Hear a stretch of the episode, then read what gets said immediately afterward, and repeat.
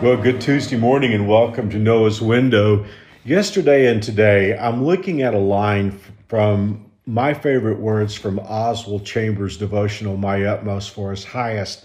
Yesterday, I talked about this wonderful book. It's the most famous devotional of all time, written by Oswald Chambers. And, you know, millions of people start their day with this wonderful devotional. But as we go into 2021, not knowing what to expect, uh, I, I want to go back to my favorite words, which are at the absolute end of the year. In fact, this is the last.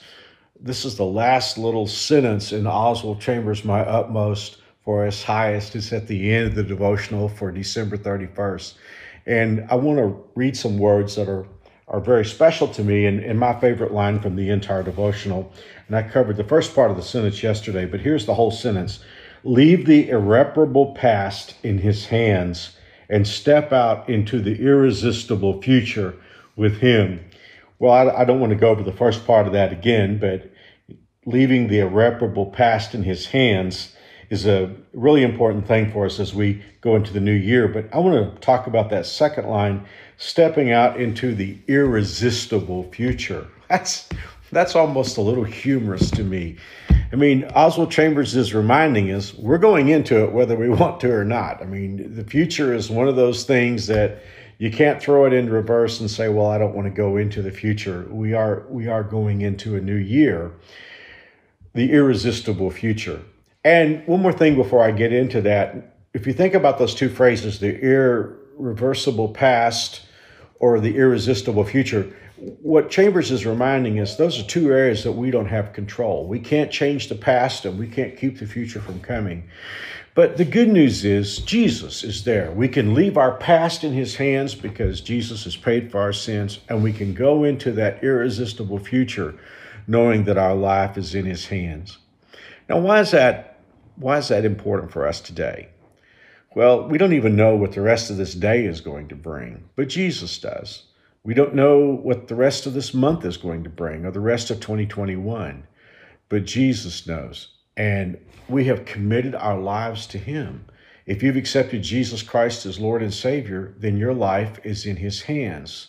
One verse in the Bible puts it this way Our times are in His hands. In other words, the entire ebb and flow of our lives is held in the hands of Jesus. And so, consequently, we don't know what lies ahead. Now, I want to talk to those of you who are like me and you deal with anxiety a lot. We have a tendency to anticipate the bad things that could happen. And no doubt we'll, we'll go through some times of adversity in 2021. But for all of us who deal with adversity or anxiety, rather, it's important for us to remember there are a lot of good things that are going to happen in 2021. And instead of facing the future with anxiety about the things that could go wrong, and Lord knows the voices of our world try to tell us all the things that can go wrong, why not open the pages of God's Word and by faith get excited about the good things that are going to happen this year?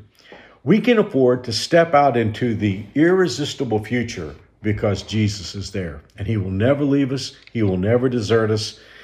And well, I guess to put kind of an exclamation point on what I've been talking about, in the book of Jeremiah, Jeremiah chapter 29 and verse 11, one of the greatest promises is there.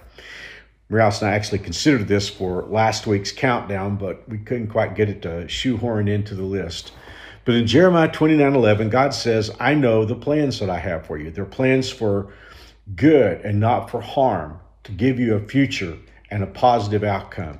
So I believe with all my heart that a person who truly follows Jesus with all of his or her heart can claim that promise of knowing that the irresistible future not only has some adversity in it, but it has a whole lot of good things. Let's get excited about the good things that God has for us in 2021.